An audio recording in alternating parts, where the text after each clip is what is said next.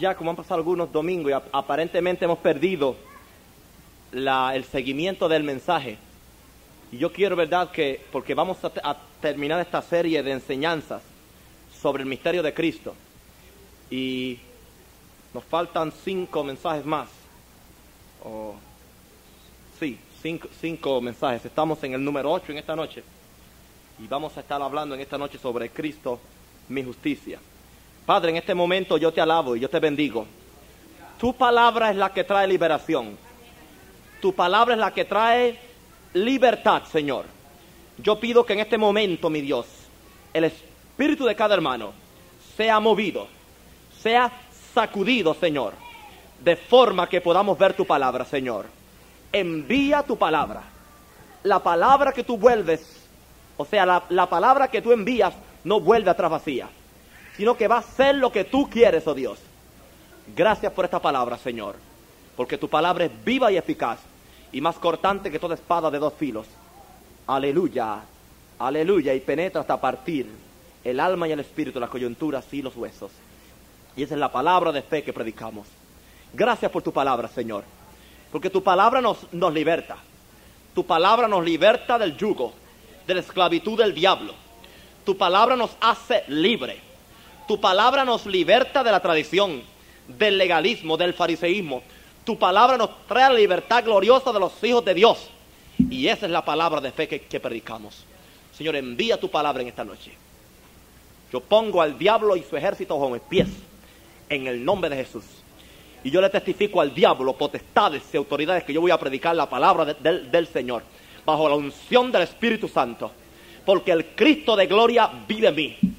Vive en mí con todo poder. Vive en mí con toda su gloria.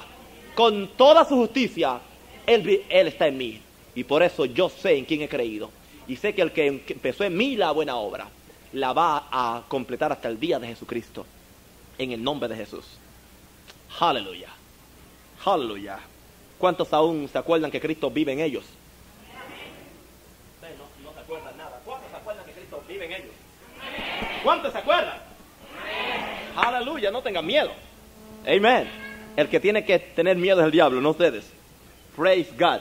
En esta noche yo ah, considero que esta palabra es muy importante. Abran sus Biblias en 1 Corintios, capítulo 1, verso 30. Verso 30. Gloria a Dios. Dice así. Mas por él estáis vosotros en Cristo Jesús, el cual nos ha sido hecho por Dios sabiduría, justificación, santificación y redención. Ya hemos predicado, ¿verdad?, que Cristo es nuestro poder, que Cristo es nuestra sabiduría, y en esta noche que Cristo es nuestra justicia. Y le quiero de- decir, ¿verdad?, que, que desde hoy en adelante, si alguna persona está interesada en el cassette del mensaje, porque muchas veces las personas quieren lle- lle- llevárselo, ¿verdad?, bien fresquecito, cuando han escuchado la palabra y quieren repasar y, reescuchar la palabra. Es bueno reescuchar la, la palabra del, del Señor. El cassette, ¿verdad? Todos los, los domingos va a estar en sí listo después del mensaje, inme- in- inmediatamente. Ya, ¿verdad? Tenemos los medios para hacerlo. Praise God. Bien, en 1 Corintios 1.30 nos dice que estamos en Cristo Jesús y que Cristo nos ha sido hecho por Dios sabiduría, justificación, santificación y redención. El verso 24 nos dice que Cristo también es nuestro poder. Pero de todas estas cosas, yo considero que la más importante es la que vamos a predicar en esta noche. Comprender que Cristo es nuestra justicia. Cristo es nuestra justificación. Si hay una área que el creyente tiene que tener establecida y determinada y bien sabida, es el asunto este de la justicia. ¿Qué justicia tiene el creyente? Y yo le doy gracias al Señor porque yo he descubierto que yo no tengo la justicia de Cristo. Yo no tengo, yo no tengo la justicia de Cristo. Yo soy la justicia de Cristo. La palabra del Señor nos dice que Cristo fue hecho por mi pecado para que yo fuese hecho la justicia de Dios en Cristo. Una de las áreas que el diablo trata más con los creyentes El diablo está interesado en mantenernos en condenación. El diablo quiere que estemos en condenación. El diablo se las sabe todas desde su punto de vista para mantenernos en condenación. La palabra del Señor dice, ahora pues ninguna condenación hay para los que están en Cristo Jesús, los que no andan conforme a la carne, sino conforme al Espíritu. Y si la Biblia dice que no hay ninguna condenación, ninguna es ninguna. Usted tiene un diablo con el cual luchar, es el mismo con el cual yo lucho. Yo creo que conmigo es más fuerte muchas veces. Porque él sabe que si me tumba a mí, los tumba a ustedes. Porque saben que la voz profética en esta iglesia soy yo en primer lugar. A quien el Señor ha puesto para que traiga el clarín, para que toque la trompeta, para que alerte al pueblo a lo que Dios quiere hacer con su iglesia en estos últimos días. Y yo aún sigo creyendo que la iglesia va a ser gloriosa. Yo aún sigo creyendo que la iglesia va a ser victoriosa. Yo aún sigo creyendo que la iglesia va a ser un solo cuerpo. Yo sigo creyendo que la iglesia va a manifestar la sabiduría de Dios a los potestades y principados que están en lugares celestiales. Y yo sigo en esa fe que Dios va, va a levantar un bonche, un grupo de hombres y mujeres que reconozcan su posición en Cristo, que reconozcan quién es Cristo en ellos y quiénes son ellos en Cristo. Y van a tomar este mundo por sorpresa, van a tomar al diablo por sorpresa, van a tomar los demonios por sorpresa, van a tomar los religiosos por, por sorpresa. Porque el mundo espera la, la manifestación gloriosa de, que, de los hijos de Dios. Pero hermano, no puede haber manifestación gloriosa de un creyente mientras el creyente está en condenación. La condenación es del diablo. ¿Sabe usted que el Espíritu Santo no condena a nadie? ¿Sabe usted que Dios no condena a ningún creyente? Hemos pasado de muerte a vida, ya no hay más condenación. Hemos pasado de muerte a vida, hemos sido trasladados de un lugar a otro. Estamos en vida, vida eterna, vida abundante, la Zoe, la vida de Dios. Aleluya. Aleluya. Pero el diablo quiere mantenernos derrotados y usa espe especialmente toda esa predicación pecaminosa y de pecado que de la cual nosotros hemos salido y hemos venido y hemos escuchado nos ha hecho más conscientes del pecado que hay en nosotros que de la justicia que hay en nosotros. Dios quiere que estemos más conscientes de la justicia de Dios que hay en nosotros, la cual satisface los reclamos de Dios 100, 200%. Dios no tiene nada en contra tuya. Dios no tiene nada en contra tuya. Dios no tiene nada en contra mía. Desde el punto de vista de Dios, Dios me ve perfecto, Dios me ve santificado, aleluya. Dios me ve sentado en lugares celestiales con Jesucristo.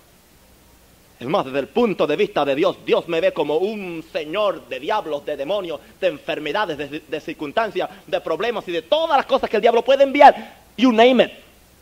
You name it. Cualquier cosa que el diablo pueda enviar, la Biblia nos garantiza, aleluya, que ese nombre es sobre todo nombre. Praise God. Yo quiero que ustedes repitan conmigo, yo estoy en Cristo. Y como estoy en Cristo, para mí no hay condenación. Porque soy nueva criatura.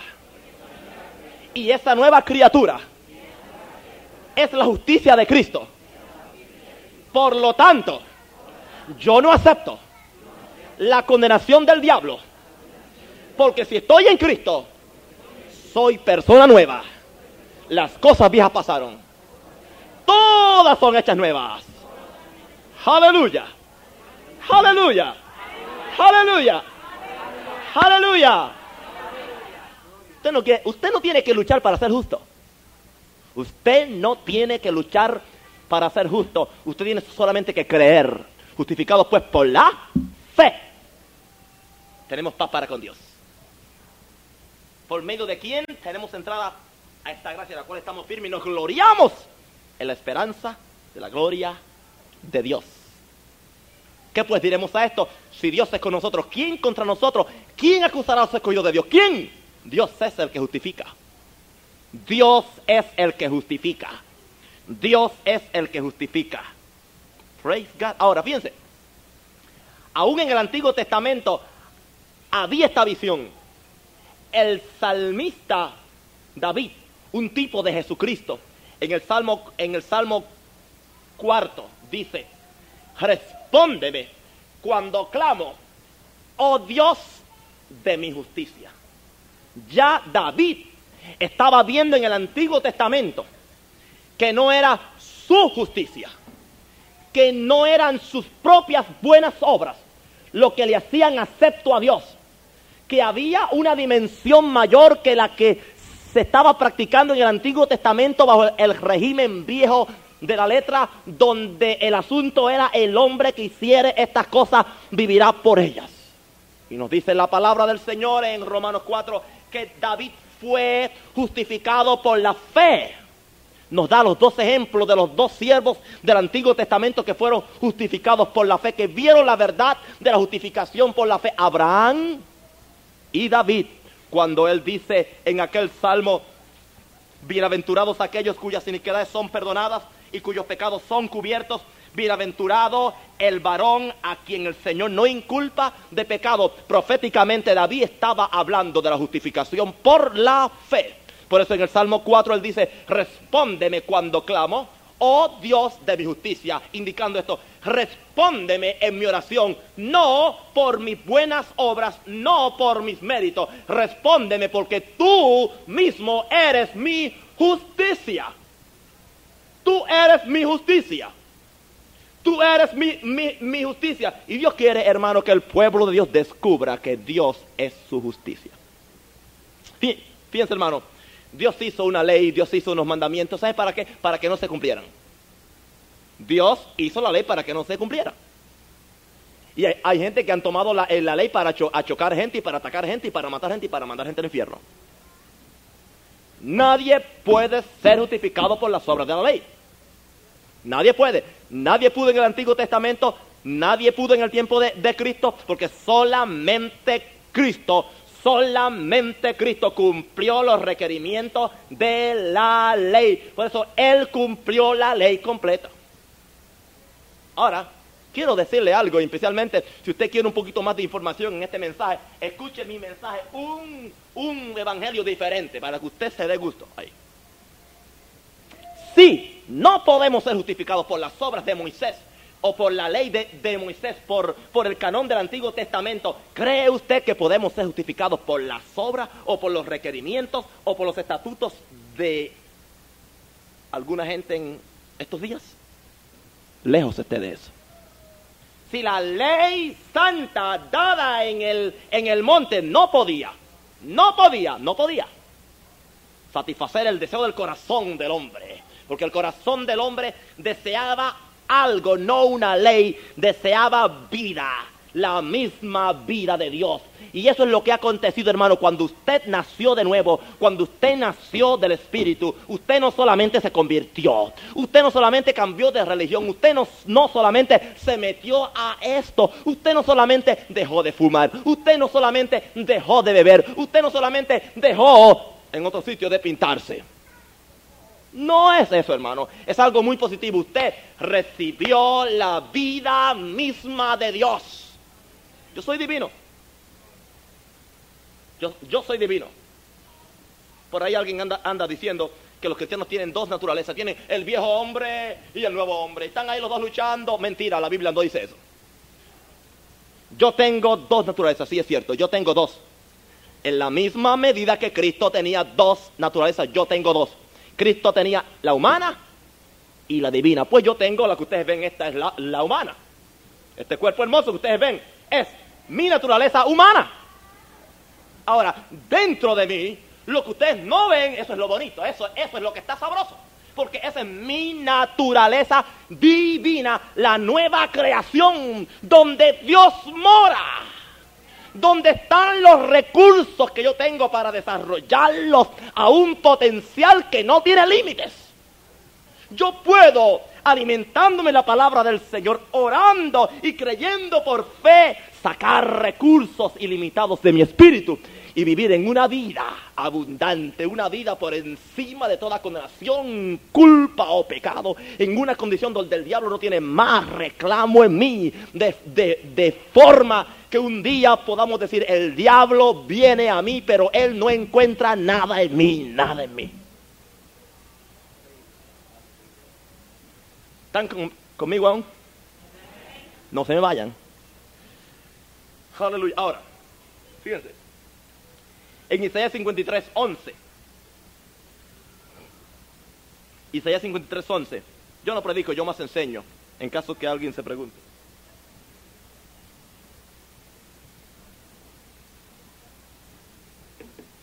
Mira lo que dice. Este es el capítulo de Jesucristo. Verá el fruto de la aflicción de su alma y quedará satisfecho. Por su conocimiento justificará mi siervo justo a muchos y llevará las iniquidades de ellos. Fíjense que está hablando de la justificación que Cristo va a hacer al creyente. En el Antiguo Testamento justificará mi siervo justo a mucho. Ahora, yo he descubierto algo en este verso que no había visto nunca antes. Por su conocimiento justificará mi siervo justo a muchos. Lo que yo entiendo, lo que el Espíritu me dice a mí en ese verso es, si usted quiere crecer en justicia, si usted quiere descubrir su justicia, lo va a adquirir por medio del conocimiento de Jesucristo. Por medio del conocimiento de Jesucristo. Por su conocimiento, o sea, conociéndole a Él, conociéndole a Él por su conocimiento, por medio del conocimiento de Cristo, justificará mi siervo justo a muchos. Y por eso esta línea de enseñanza que el Señor ha traído sobre el misterio de Cristo, que es Cristo en vosotros la esperanza de gloria. A eso, a eso vino Cristo. Cristo vino a llevarnos a la posición que Adán perdió. No solamente a darnos la posición de Adán, sino a subirnos un poquito más arriba que Adán, porque Adán no llegó a comer del árbol de la vida. Pero nosotros los creyentes, aleluya, hemos llegado a comer del árbol de la vida. ¿Cuántos han comido del árbol de la vida? Y podemos seguir comiendo todos los días, todos los días que alimentamos en esta palabra, que comemos de esta palabra, estamos comiendo del árbol de la vida. En esta mañana yo estaba leyendo en Cantares donde dice, debajo del deseado me senté, hablando de aquel manzano, y su fruto fue dulce a mi paladar. Esta es la sensación que usted tiene cuando usted viene al Señor, viene a su palabra, abre su palabra y se alimenta en su palabra, usted está comiendo vida porque mis palabras son espíritu y son vida. Hermano, Dios quiere que seamos gente de la palabra, gente del libro. ¿Cuántos son gente del libro aquí? Pero ¿saben de cuál libro es, verdad? De este. Praise God. Seamos gente del libro. Seamos gente del libro. No de emociones, porque las emociones fallan. Un hermano decía que no, no hallaba cómo levantarse para venir al culto. No sentía en su carne venir al culto.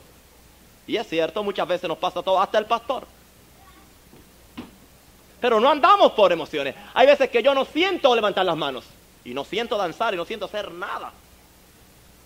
Pero yo, yo sé que aunque la carne se oponga, el espíritu siempre está presto, mi espíritu siempre está presto. Y como yo sé eso, ese conocimiento me liberta de la esclavitud a las emociones, de la esclavitud a los estados emocionales. Y yo soy libre, libre como un pájaro. No importa lo que el cuerpo diga, no importa lo que la carne diga, por dentro yo estoy de pie. Por dentro siempre están mis manos así, aunque acá están así. Lo que yo tengo es que armonizar las manos de afuera con las de adentro. Y como las de adentro están así, pues las, de, las, de afuera, gloria a Dios. Mi espíritu poeta siempre está danzando, pues hay que danzar por fuera. Praise God. Un día esto va a poner hermano Zamora a danzar también. Vamos a enseñar. Gloria a Dios. Ahora, la iglesia Cuando digo la iglesia me refiero al mundo universal eclesiástico. Se ha especializado en una sola cosa, que es bíblica. Perdón de pecados. Y el perdón de pecados es la base, es la puerta. Es importante que entendamos que el perdón de pecados es importante. Pero ha descuidado algo que siempre en las escrituras se presenta en armonía las dos cosas. Perdón de pecados sin justificación no vale dos centavos. Perdón de pecados sin justificación no vale dos centavos. ¿Por qué? Supongamos que el hermano Rafael me hizo a mí algo, yo le perdoné. Yo le perdoné, pero yo aún recuerdo lo que él me hizo a mí. Yo recuerdo que él me debe algo, que él, pero claro, yo le perdoné. Yo solo le perdoné su pecado, pero no le he justificado. Cuando yo justifico a Rafael, yo lo veo como que él nunca, nunca ha hecho algo en primer lugar y en mi proceso mental no hay memoria de que él hizo algo en contra mía. Por lo tanto, está perdonado y está justificado. Si solamente lo perdono y no lo justifico, entonces, en la segunda vez, cuando él me vuelva a hacer lo mismo, ajá, ¿te acuerdas? Ya es la segunda vez. Por eso es que en Cristo siempre somos first offender. Siempre somos ofensores de primera, de, primera ocasión. Vamos a Romanos 4, 25 para que usted vea que estas dos cosas van unidas las dos. Van unidas. Perdón de pecados y justificación. Verso 25. Dice así, el cual Cristo fue entregado por nuestras transgresiones. Ahí está, perdón de pecado. El cual fue entregado por nuestras transgresiones, perdón de pecado. Y resucitado para nuestra justificación. ¿Lo ve ahí? La cruz, perdón de pecados. La tumba, justificación.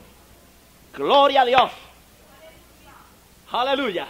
Así que en la cruz mis pecados son perdonados, pero cuando Cristo se levantó de los muertos, la resurrección de Cristo me justifica a mí, me limpia de toda culpa, de toda condición, de todo efecto de aquel pecado que fue perdonado en la cruz del Calvario. Y ahora cuando Dios me mira a mí, no me ve pecador no me ve que ofendí una vez, ni dos, ni tres, ni cuatro, ni cinco. Ahora cuando Dios me mira a mí, me mira como si yo fuera Cristo. Aleluya, aleluya. Me mira como si yo fuera Cristo. Justo. Y gloria a Dios, qué bueno el día que yo descubrí que yo era justo.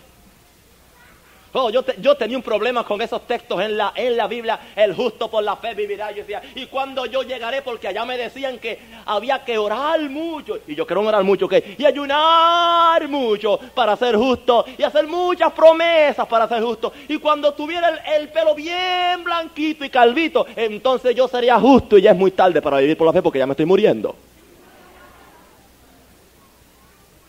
Yo tenía un problema con Santiago. La oración del justo obrando eficazmente puede mucho. Pero Señor, yo no lleno la medida, yo no lleno los requisitos, yo no puedo. Oh hermano, pero cuando descubrí esto me liberó. Me sacaron como 50 toneladas de encima. Había otro texto que a mí me molestaba si el justo con dificultad se salva, porque era el único, el único que me predicaban. Si el justo, porque allá solamente se enfatiza la dificultad. Y allá solamente se enfatiza que es bien difícil para entrar al cielo. Y que el Señor está haciendo todo lo, lo posible para que tú no, no entres. Cuando es todo lo contrario, Él está haciendo todo lo posible para que tú entres. Digo, ese es el Dios que yo, yo conozco. Ese es el Dios que yo le sirvo. Un Dios de amor, un Dios de compasión, un Dios de, que tiene fe en mí. Wow, ¿sabe usted que Dios tiene fe en mí? Sabe que Dios tiene que tener más fe que la que yo tengo en Él. Porque para mí es más fácil tener fe en Dios que la que Dios tiene en mí, pero cuando Dios me pone a mí de, pastor ante ustedes, Dios tiene que tener una fe terrible. fe de que no le voy, no me voy a, a correr con la secretaria. Digo, aún no hay secretaria. ¿Qué fe tiene Dios que tener en mí? Que no, que no me voy a correr con, con una hermana y a dejar la iglesia dividida. Dios sí tiene fe en mí. Pa- para Él sí que es difícil. Ustedes saben que estas cosas pasan, ¿no? ¿Cuántos saben que, pasan? Claro que pasan, no se puede esconder, ¿verdad, hermano? No diga eso porque aquí hay personas que no son creyentes. Y bueno, pero para que lo sepan por otras lenguas, se lo digo yo. Alabado el Señor. Amén. ¿Sabe, sabe por qué lo, ¿Sabe por qué lo hacen? Porque no saben que son justos. Pero cuando usted sepa que usted es justo, va a actuar de acuerdo a lo que usted es. Amén. Usted le dice a una gente, ustedes son pecadores, pecadores, pecadores, pecadores, pecadores. Sabe que la gente va a salir pecando. Pecadores, pecadores, pecadores, pecadores, pecadores, pecadores. O sea, carnales, carnales, carnales, carnales. Lo que va a tener es la carnicería maranata. Oh, yes. Sube el nivel de la gente. Súbalo. Con la palabra de, Dios, con la revelación paulina que es tan importante. Amén. Ahora, en Hechos 13:38 estamos, ¿verdad?, dando la relación entre perdón de pecados y justificación. Hechos 13:38.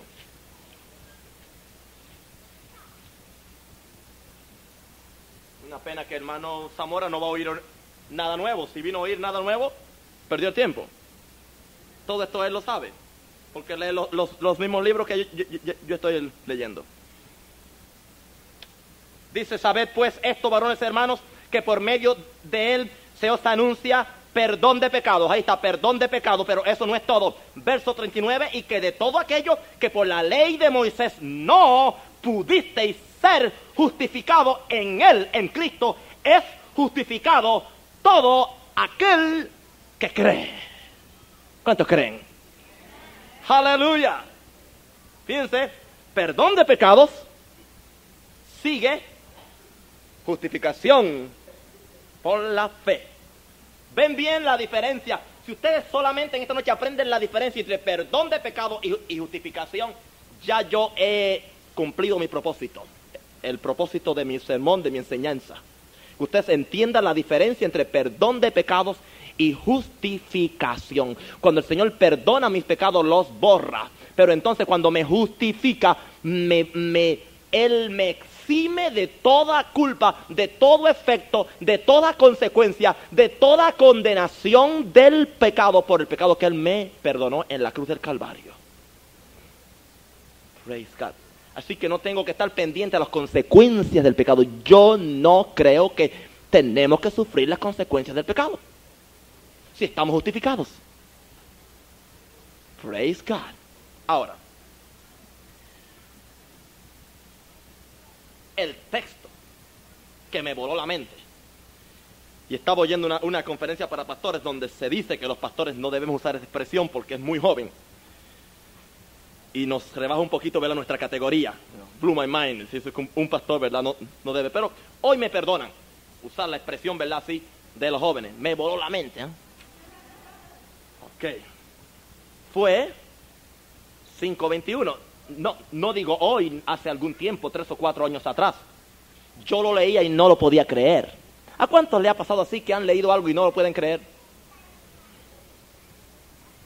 Imagínense si no lo hubiera leído. Alabado al Señor.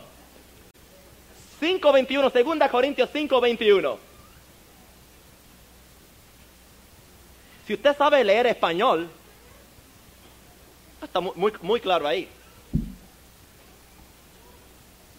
Dice, al que no conoció pecado, por nosotros lo hizo pecado. ¿A cuántos, cuántos creen esa primera parte? No, con esa parte nadie tiene problema. Nadie tiene problemas con esa parte. Al que no conoció pecado, por nosotros lo hizo pecado. Usted sabe que en la cruz hubo un intercambio, ¿no? En la cruz hubo un intercambio. Todo mi pecado fue puesto en Cristo. Pero el intercambio tiene dos, dos partes. Todo mi pecado fue puesto en Cristo. Pero toda su justicia fue puesta en mí. Toda su justicia fue puesta en mí para que nosotros fuésemos hechos justicia de Dios en Cristo. Hermano, confiese, usted es la justicia de Dios en Cristo. Usted no es un pecador salvado por gracia. Eso es un disparate, es un tamaño disparate, un creyente andar por ahí confesando, soy un pecador salvado por gracia, o soy un perro sarnoso, o soy un gusano. Yo soy un hijo de Dios. Amén, un hijo de Dios. Praise God. Puedo parar bien, bien hermoso, con la cabeza bien en, alto. Un hijo de Dios. Hermano de Jesucristo depositario del Espíritu Santo con sus nueve dones y con sus nueve frutos. linaje escogido, real sacerdocio, nación santa, pueblo adquirido por Dios para anunciar sus virtudes. Y por ahí puedo decir muchas cosas. Señor de diablos, Señor de demonios, Señor de enfermedades, Señor de ángeles caídos, cuánta cosa el diablo puede inventarse. Eso es lo que yo soy en Cristo. ¿Y qué tú eres? Como dijo aquel pobre predicador, soy un perro sarnoso. ¿Ah?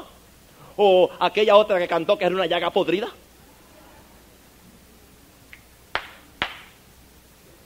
Con razón hay tanta gente destruida y exprimida y destripada, sin tripas. Me da coraje, hermano, en el Señor. Me da coraje a mí. Me da coraje. Espiritual. Aleluya. Espiritual. Gloria a Dios. Yo no soy un pecador salvado por gracia. Yo era un pecador. Fui salvado por gracia. Ahora soy la justicia de Dios en Cristo. ¿Sabes lo que ven aquí? Ven seis pies de justicia. Aleluya. Ay, eso no se puede decir. 140 libras mojado. 135 seco. Alabado el Señor. Y si ayuno dos días, 120. Alabado el Señor. Pero ustedes están mirando la justicia de Dios en Cristo. Praise God. Usted tiene que saberlo. Usted tiene que saberlo y el diablo tiene que saberlo. Si conocieres la verdad, la verdad os hará libre. No debe haber cristiano acomplejado, cristiano con, con, con complejo de inferioridad. Yo decía aquí algún día que yo no quiero ser Billy Graham. Ni ahora Robert, ¿por qué? Porque él no quiere ser yo. De mi clase hay uno solo y rompieron el molde, gracias a Dios. Y desde mi punto de vista yo soy la persona más interesante de todo este universo. Porque Cristo vive en mí. Antes que digan otra cosa. El que se gloría, gloríese en el Señor. Amén. Cristo y yo somos una misma cosa. Él está tan identificado conmigo de tal forma que me ha vuelto a mí, me ha, me ha cambiado la justicia de Dios en él. Está ahí, verso 21, está ahí. Discuta con Pablo, diga que Pablo es mentiroso. Yo he hablado con muchas, ah, no, pero eso no quiere decir eso. ¿Y qué quiere decir? No, eso es que tenemos un poquito de justicia. No, dice que yo soy la justicia de Dios en Cristo. Yo no tengo justicia, yo soy justicia. Y eso es una gran diferencia. Yo no soy yo, o sea, yo no tengo, yo soy justicia. Si yo tuviera justicia me la podrían quitar, porque es algo que tengo, pero como soy, nadie me la puede quitar, nadie, no hay diablo, no hay demonio, no hay pastor, no hay predicador, no hay nadie que pueda quitarme mi justicia. Por más que me predique pecado, pecado y pecado, por más que me diga que me recorte el pelo o que, o que haga esto a mí, nadie puede quitarme mi justicia. Yo la tengo porque yo soy justicia, porque el Cristo que se hizo pecado por mí, a a la misma vez me autorizó a mí a hacerme justicia por él. Una pregunta, quiero decirle algo más importante. Yo tengo o yo soy toda la justicia de Cristo, toda. Tanto así, Cristo no es más justo que yo.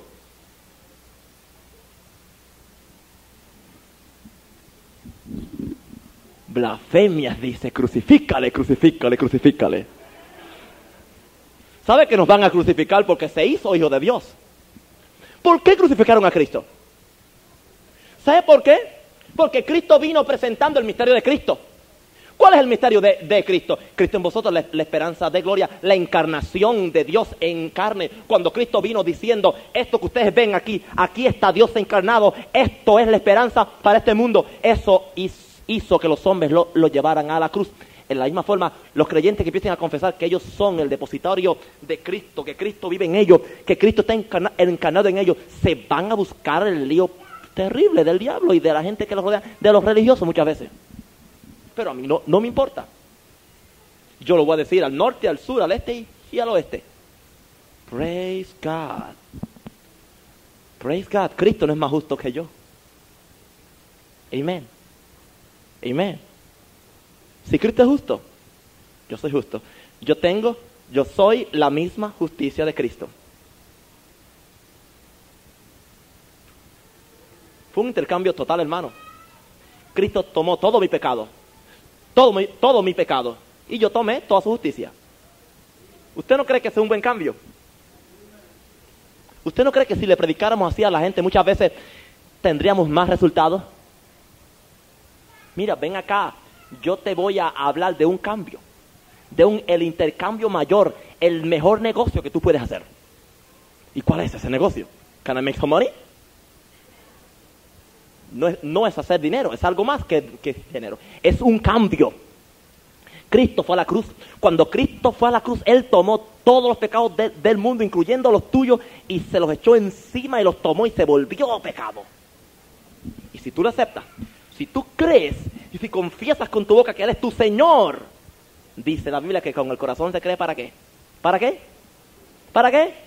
Para justicia. Fíjense que es tanto así que antes de usted confesar que Él Señor, ya ha sido justificado.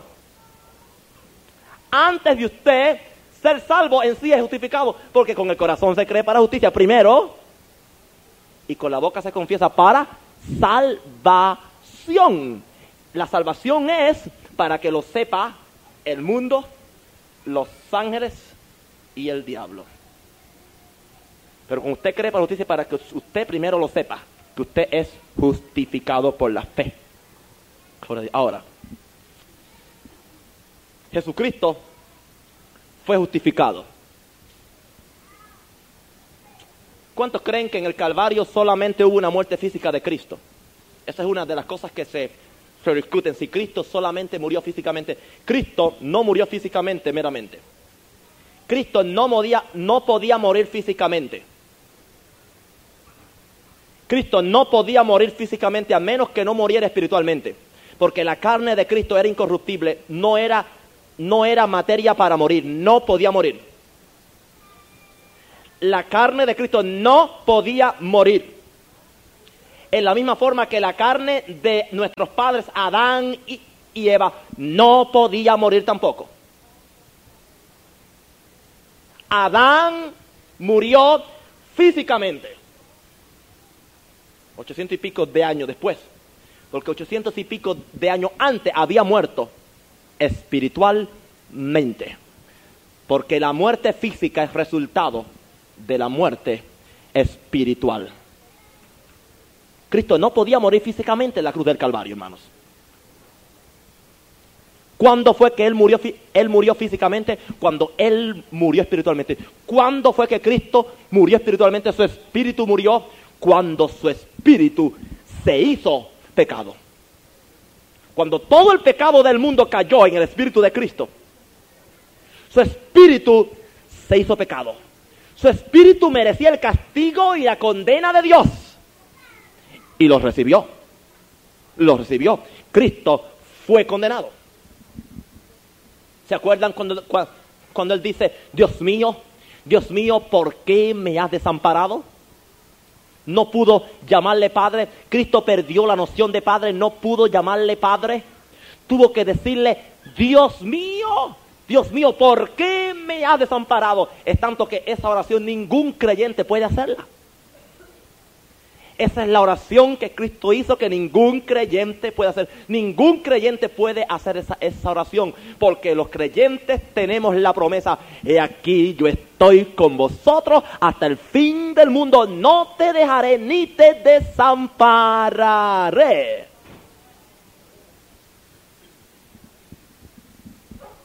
Aleluya. Aleluya. Allí Cristo murió espiritualmente. Su espíritu fue convertido en pecado. Tomó el pecado del mundo y como consecuencia, Cristo tuvo que ser justificado de acuerdo a 1 Timoteo 3:16. Este es el misterio de la piedad. 1 Timoteo 3:16. ¿Qué dice ahí? Dice, e indiscutiblemente grande. O sea que no se puede discutir. Indiscutiblemente grande es el misterio de la piedad. Dios fue manifestado en carne, hablando de Cristo. Dios fue encarnado, justificado en el Espíritu. No en el Espíritu Santo, ¿ok? Fue justificado en su Espíritu. Ahí los traductores creyeron que era el Espíritu Santo y pusieron una E pero eso no es el espíritu. Ese es el espíritu del hombre, el espíritu de Cristo. Su hombre interior fue el que fue justificado porque fue lo que, lo que recibió el pecado, fue lo que murió. Cuando Cristo, cuando Cristo hubo satisfecho los reclamos del gran juez del, del universo, los reclamos de la justicia divina, entonces Dios justificó a Cristo justificó su espíritu. Gloria a Dios. Y así vemos que hace a Cristo como el primer nacido de entre los muertos. El primer nacido de entre los muertos, indicando el primero que nació de nuevo, cabeza de la nueva creación. Por lo tanto, cuando yo nazco de nuevo, eso mismo pasa en mí. Mi espíritu es justificado. Yo recibo la vida de Cristo. Yo recibo todo el amor, el poder, la sabiduría, la redención, la santificación y la justicia de Cristo en mí. Mi espíritu no solamente es vivificado, el espíritu de Cristo fue también vivificado, pero no vamos a buscar esa, escritura ahora. Fue vivificado porque murió su espíritu pero también fue justificado. Hermano, cuando usted es salvo, no solamente su espíritu es vivificado, su espíritu es también justificado. Y es por eso que a Cristo se le llama el justo, Hechos 3.14. Hechos 3.14. A Cristo se le llama el justo, Hechos 3.14 mas vosotros negasteis al santo y al justo y pedisteis que se os diese un homicida. Cristo es el justo, es el primer justo. Primera Juan 2.1, la primera epístola de Juan 2.1.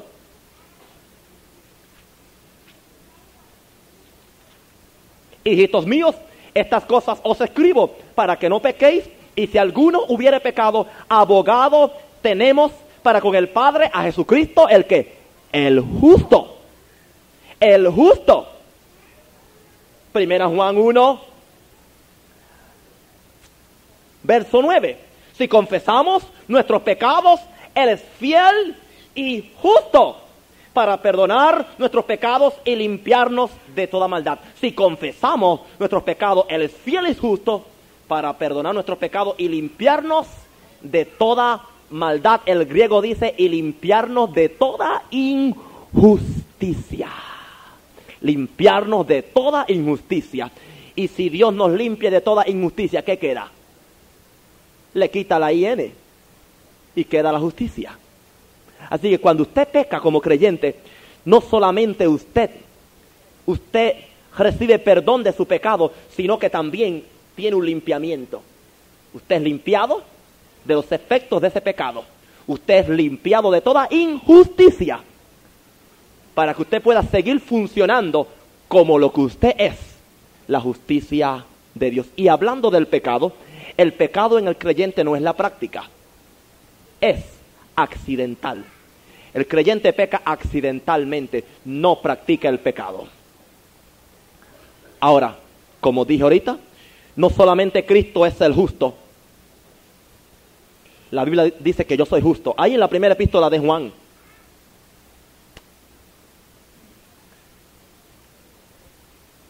Capítulo 3, verso 7. Dice, hijitos, nadie os engañe.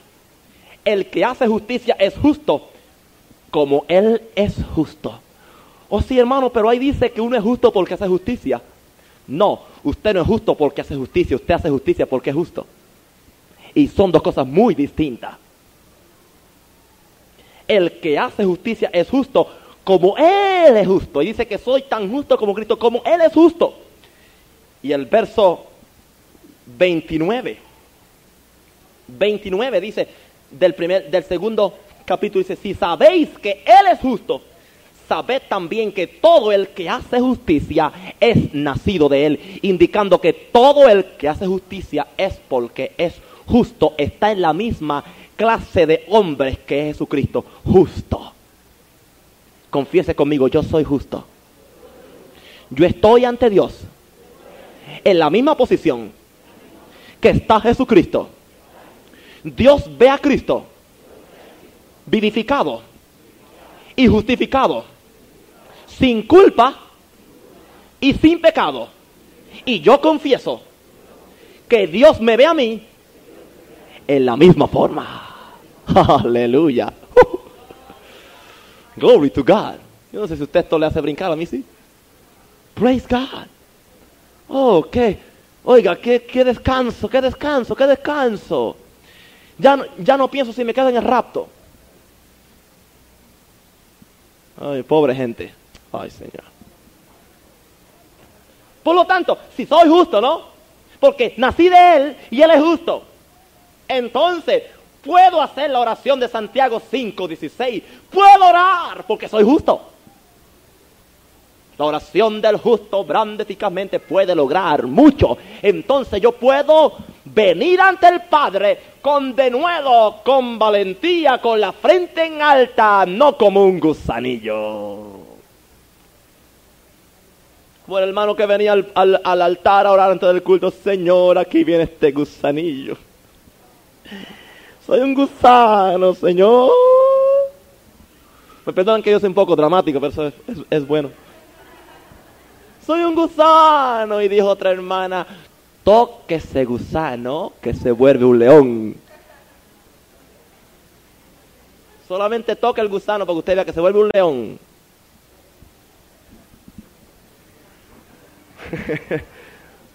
Did you get it? Pues ríanse. No es pecado reírse en restauración, ¿ok? Alabado el Señor. ¿Sabe que hay gente que se hacen humildes no es porque crean que lo son? Es porque sienten orgullo en ser humildes, sienten una satisfacción, sienten un gran orgullo. Es como el que se para, oye, yo, no soy como fulano y sultano, yo soy un pobre peregrino, yo soy algo así tan, no, tan, tan pequeñito, aquí hay tanta gente, yo no, pero aquí estoy yo, si el Señor tiene misericordia y me da una palabrita. No, hermano, get out. Saque toda esa cosa, gloria a Dios. Aleluya, párese lo que usted es en Cristo. Aleluya, en la roca en su posición de hijo de Dios, sin complejo como Alejo. Aleluya. Aleluya. Viva así sin complejo. Amén. Como un hijo de Dios. No importa lo que le digan, no importa lo que le digan. Mire hermano, oh, esto, esto, es simpático, esto es simpático. A mí me llama un miembro de otra iglesia. Dios lo bendiga. Y me dice, me dice, me dice, me dice, me dice, quiero decirte algo porque tú tienes un gran enfriamiento. Y dice, ¿un qué? Tú estás pasando por un gran enfriamiento porque tienes amistad con aquel pastor que está en pecado. Mire para allá. Entonces, mire para allá. Como si yo tengo amistad con un pastor que está en pecado, por eso yo estoy enfriado y, por eso yo no fluyo, me decía. Pero el que me lo dijo, el pobrecito, está peor que yo. Porque quiere destruir una iglesia y quiere destruir un hombre de Dios. ese, ese sí que está mal. Ese no está enfrian- enfriado, ese está bien calentado, pero es con el fuego del infierno.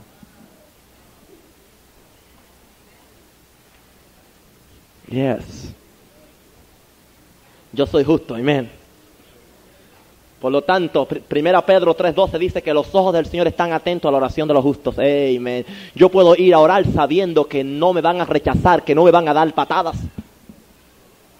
Yo no tengo que, que ir a la, a la- oración tirado, ¿entiende? Arrastrándome, llegando al trono de la gracia. Hay predicadores que predican que para llegar al trono de, de la gracia hay que seguir desde allá, y no, llorando y sacándose pecado y tanta cosa. Y cuando llego al, al trono de la gracia estoy casi desnudo, aquí estoy, Señor, ante ti. Eso no es lo que dice. Hebreos dice, teniendo un camino abierto, lleguemos con corazón sincero, en plena certidumbre de fe, con confianza, porque el camino está abierto. El camino está abierto. Solamente hay que entrar por él. Yo puedo entrar al, al trono divino cuando yo quiera. Come on, Father, here I come. Amen, Father. Hello. Aquí llega ante ti. ¿Cómo estás hoy, Padre? ¿Cómo está ese universo? ¿Cómo está el, el- el gobierno ese? ¿Y cómo está ese diablo? Dime, dime, dime, aquí estoy. Aquí yo estoy, tu hijo. Aleluya, aquí vengo a orar y vengo a estar contigo. Ay, porque yo deseo más que nada la comunión contigo porque tú me satisfaces tanto, Padre. Aquí estoy yo. Aleluya. Yo te alabo, yo te bendigo, yo te exalto. Oiga, y de momento se establece una comunión bien bonita. Pero si yo pierdo todo ese tiempo, ¿me entiendes? Con la gusanera y con la y con, y con, y con tanta cosa, ay Señor, después tengo que arrepentirme otra vez y pedirle, Señor, perdóname porque pequé contra ti al mentir tu palabra. Tu palabra dice que soy un hijo tuyo, que soy real sacerdocio, que soy la nueva creación. Y si yo digo otra cosa, estoy pecando porque estoy mintiendo. Y yo tengo que decir no, no lo que mi carne diga, no lo que mi mente diga, no lo que otra gente diga. Yo tengo que decirle a Dios y confesar de mí lo que la palabra dice que yo soy. Yo soy lo que este libro dice que yo soy. Yo tengo lo que este libro dice que yo tengo y yo puedo hacer lo que este libro dice que yo puedo hacer. Aleluya. Ahora, ¿sabe por qué yo hago justicia? Porque soy justo. Aleluya. Yo hago justicia porque soy justo. Hermano, no crea que usted va a llegar al cielo y cuando llegue al cielo, aquí estoy por lo que yo hice. Oh, aquí llegué. Ayunaba mucho, oraba mucho, usaba el traje bien largo, el pelo bien largo, las mangas bien largas, padre, y la lengua aún más larga. Aquí llegué porque yo lo trabajé. I work it out. I made it. No, no, no, no. Es por gracia es por gracia. Es por gracia para que nadie se las eche, para que nadie se enorgullezca, para que nadie se gloríe. Cuando yo llegue al cielo, lo que voy a decir, gracias por Jesús. ¿Dónde está Él? I want to kiss him. Quiero besarle, porque estoy aquí por Él. Y todo el que llegue al cielo va a tener que, decir, estoy aquí por Él, estoy aquí por Él. No porque soy católico o pentecostal o bautista o metodista o lo que sea, o de Maranata. No, usted va a ir allí solamente por Cristo, por Cristo, por Cristo, por Cristo, por Cristo, por Cristo, por Cristo. So you don't have to say, I made it, because you didn't. ¿Ah? Por eso esa pobre gente que siempre están orando, pray for me that, that I will make it to heaven. You don't have to make it, it's already made. Amen. Aleluya. Tú no tienes que trabajarlo, ya está trabajado. Y todo lo que había que trabajarse ya se trabajó. Ya Cristo trabajó en el sacrificio perfecto y completo en la cruz del Calvario. Tú solamente tienes que aceptarlo, recibirlo por fe y entonces empezar a vivir y a trabajar y a confesar y a hablar y a creer en la posición en que Él ya te ha puesto. Por eso a mí no me asusta Apocalipsis 22, 11. Hay gente que le asusta, a mí no me asusta. ¿Qué dice Apocalipsis 22, 11? el que es injusto o el que es sucio, ensúciese más. Este texto a mí me asustaba antes, ya no, porque ya lo entiendo. Lo entiendo en mi, en mi espíritu. El que es injusto, sea injusto todavía. El que es inmundo, sea inmundo todavía. Y el que es justo, practique la justicia to- todavía. Y el que es santo, santifíquese todavía. ¿Por qué el que es injusto es injusto? Porque eso es lo que hace injusticia. Pero al que es justo, ¿qué se nos dice? ¿Qué se nos dice? Aquí está ahora la parte práctica del mensaje hoy. Y es importante. Aquí está la parte práctica ahora. ¿Qué se nos dice a los que somos justos? Que practicamos lo que somos. Que no seamos una cosa y practiquemos otra. Ese es el problema de, de los homosexuales. Son hombres y quieren practicar mujer. Y se ven funny. Se ven graciosos, ¿verdad? Un hombre que es hombre y que, y que tiene, entiende, las partes de hombre y quiere practicar mujer. ¿Ah? Hello. No. Si es hombre, hable como hombre. No. ¿Ah? Camine como hombre, ¿entiende? Como un hombre, no, no tiene que estar con el, el, el germenillo. Usted es hombre. Practíquelo de hombre. Amén. Alabado el Señor. Hable como hombre, no esté. ¿Ah? Claro, y si puede, usa una barba, dice Rafael. ¿Entiende, hermano? Entonces, es un problema cuando es hombre y quiere practicar lo que no es. Porque hay veces que se turba y le sale aquella voz de hombre otra vez.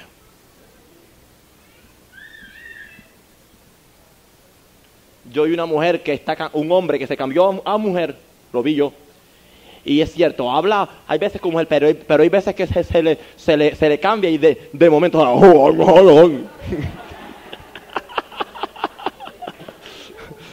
Oiga, mi- mientras está consciente, mientras está consciente de que, de que está practicando lo que no es. Pero de, de momento entró en un chiste algo. Sale aquella voz de hombre, óigame. Y la pobrecita o el pobrecito, no sé qué. ¿Entiendes? Se ha cambiado todas las partes y cuántas cosas hay, ¿entiendes? Pero por dentro sigue siendo hombre. Amén. Sigue siendo hombre. Es como la puerca de Juan Bobo. Usted coge la puerca de, de Juan Bobo, la, la viste, la, la pinta, la, la adorna y la lleva a la sala de su casa. ¿Y qué le pasó al pobre Juan Bobo? Cuando abrió la puerta, la puerca se, se salió y se, se tiró en el primer fango, era donde mejor se encontraba la puerca ya. ¿Por qué? Porque era puerca. Hay mucha gente que no se convierte en nada. Hay mucha gente que no han nacido de nuevo nada. No han nacido nada. Han venido, han tomado un bañito de religión, han, se han cambiado, han dejado ciertos hábitos por la doctrina, o por, pero no ha habido un milagro del nuevo nacimiento. No ha habido una transformación, no ha habido un milagro del nuevo nacimiento en ellos. ¿Y sabe qué son? Una puerca lavada. Y la, Biblia dice que la puerca, la puerca lavada vuelve a dónde? ¿Y el perro a dónde vuelve? A su vómito. ¿Sabe por qué? Porque era perro. ¿Sabe por qué? Porque era puerca. Oh, commands. No. Esto es serio. Yo creo que el nuevo nacimiento es una experiencia. Es un milagro. Hay una transformación. El carácter de la divinidad se implanta en nosotros y tiene que empezar a producir fruto. Tiene. Tiene. Si no lo produce, algo está malo. Aleluya. Por eso el que es justo, practique lo que es. Practique la justicia. Si usted es justo, va- no va a tener tra- tra- trabajo practicando la, justicia.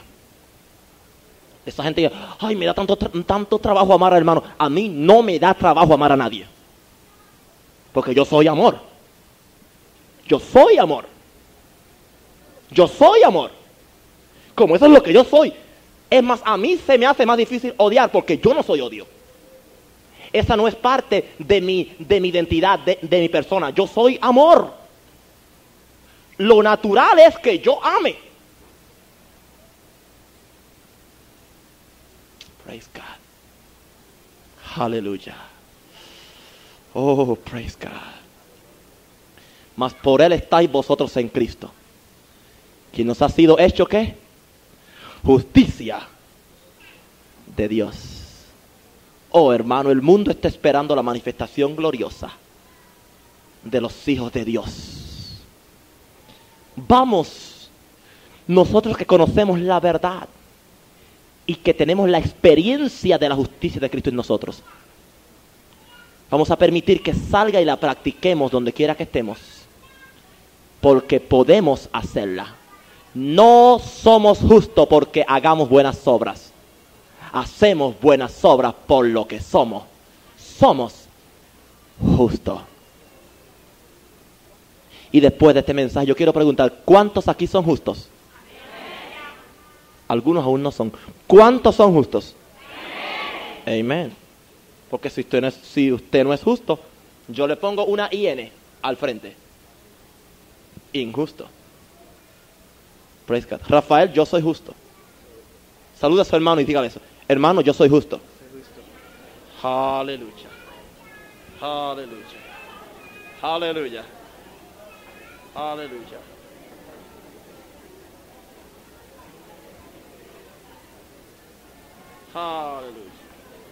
Aleluya.